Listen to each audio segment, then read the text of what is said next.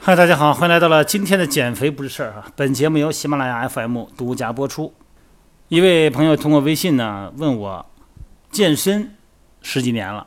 啊，少说得有十二年了，说实话。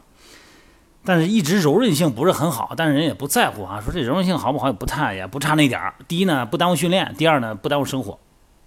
但是近期就发现了这个腰疼，而且是一半腰疼。转身呢，上一侧转身很自然，向另外一侧呢明显感觉不舒服，然后就问我说：“这柔韧性，这以前没怎么重视过哈，这个真的有这么重要吗？”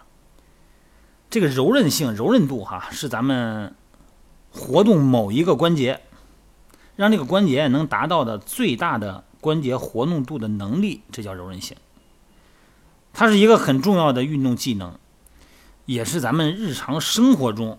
非常重要的身体的能力一种功能。所以说呢，保持所有的关节的柔韧性，有助于训练，也有助于咱们生活。那么相反呢，如果练某些，包括打篮球啊、羽毛球、游泳都一样，或者生活中也是一样啊，健身其他的力量训练也是一样，那关节的结构超出最大的活动度范围的时候呢，就可能导致你的。组织包括软组织啊损伤，这个柔韧性哈取决于一些特殊的变量。你比方说关节囊的伸展性、充分的准备活动，还有肌肉的粘滞性。另外呢，呃，多种其他的组织的，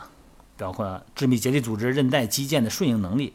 啊，可以影响到关节的活动度。你比方说韧带过紧哈，呃，这个肌腱特别紧，它这个可能活动度会下降。这就好比是肌肉力量和耐力是某一块肌肉的特性一样，柔韧性是关节的特性。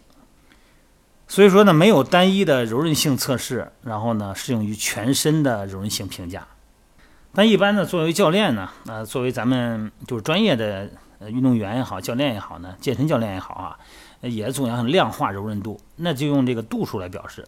一般呢，以前我介绍过，用那个量角器哈。呃，比较简单嘛，这个价格也不贵，买一个量角器可以看关节活动度，啊，包括一些电动的量角器，包括一些倾斜角度和测量尺，还有曲力计。对于大部分解剖学啊关节柔韧性的评价来说呢，你做这些评估的时候，你首先得熟悉关节的结构，否则的话你量也不好量。所以这里边呢，我不太过度的描述怎么去量关节角度，我只说它的重要性哈。咱们全身就这么几个大关节啊，颈肩肘腕髋膝踝。这脖子呢，前屈后伸啊，左侧屈右侧屈，左旋转右旋转啊。肩关节也是哈，前屈后伸，外展内收，内旋外旋。这胳膊跟腿是一样的。但这些呢，我就不太多描述了，因为有的时候专业人士呢不需要我描述。呃，非专业人士呢，我这描述了以后也不一定能够听得懂啊，因为毕竟没有图片嘛，咱们只是用语音的方式表达。但是坐姿体前屈，这个是常用于咱们腰部和髋关节的关节灵活度测试。一个是坐姿的，一个是站姿的，这两个咱们可以自己量一量哈。这个你看着不是手能不能够住脚尖儿哈，这个主要是当你膝关节伸直，脚呢勾住脚尖儿以后，手往前够啊，别管是站着还是坐着，主要看你的腰底部和你大腿纵轴的角度是不是九十度，看你的手够够不够没关系。不能表达，因为你可能是腰椎过度的前屈，可以也可以代偿。所以说传统的哈，你看测这个肌肉力量啊，用俯卧撑哈，耐力用俯卧撑啊，心肺功能用台阶测试，呃，然后呢，柔韧性呢，一般都会选择坐位体前屈，因为下肢的这个柔韧度啊，对咱们日常生活和训练太重要了。所以说呢，把这个坐位体前屈呢，呃，包含在这个健康体适能的标准之中啊。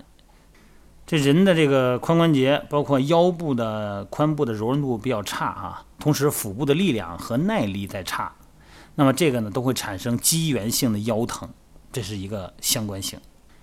如果不好的话呢，没关系，平时呢多做拉伸，最简单的拉伸莫过于压腿，这以前聊过很多次哈。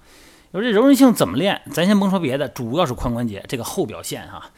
这个小腿肚子。啊，足底的筋膜、小腿肚子往上到腘绳肌、底结节韧带、竖脊肌往上走哈，一直到眉弓、帽状腱膜，这个整个后边这个链条呢，通过一个压腿，勾着脚尖压腿，体前屈就可以做到。其实每天很简单，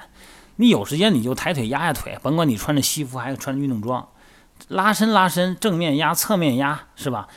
用不了多长时间，有两个礼拜明显改善，而且呢，你会发现拉伸那个身体舒展开以后特舒服。为什么练瑜伽的人他上瘾？就是因为他身体舒展不受限的感觉非常好。希望大家呢，随时随地抬腿就压，别吝啬你的时间啊，因为它不会太久，有个二三十秒、一分多钟也就可以了。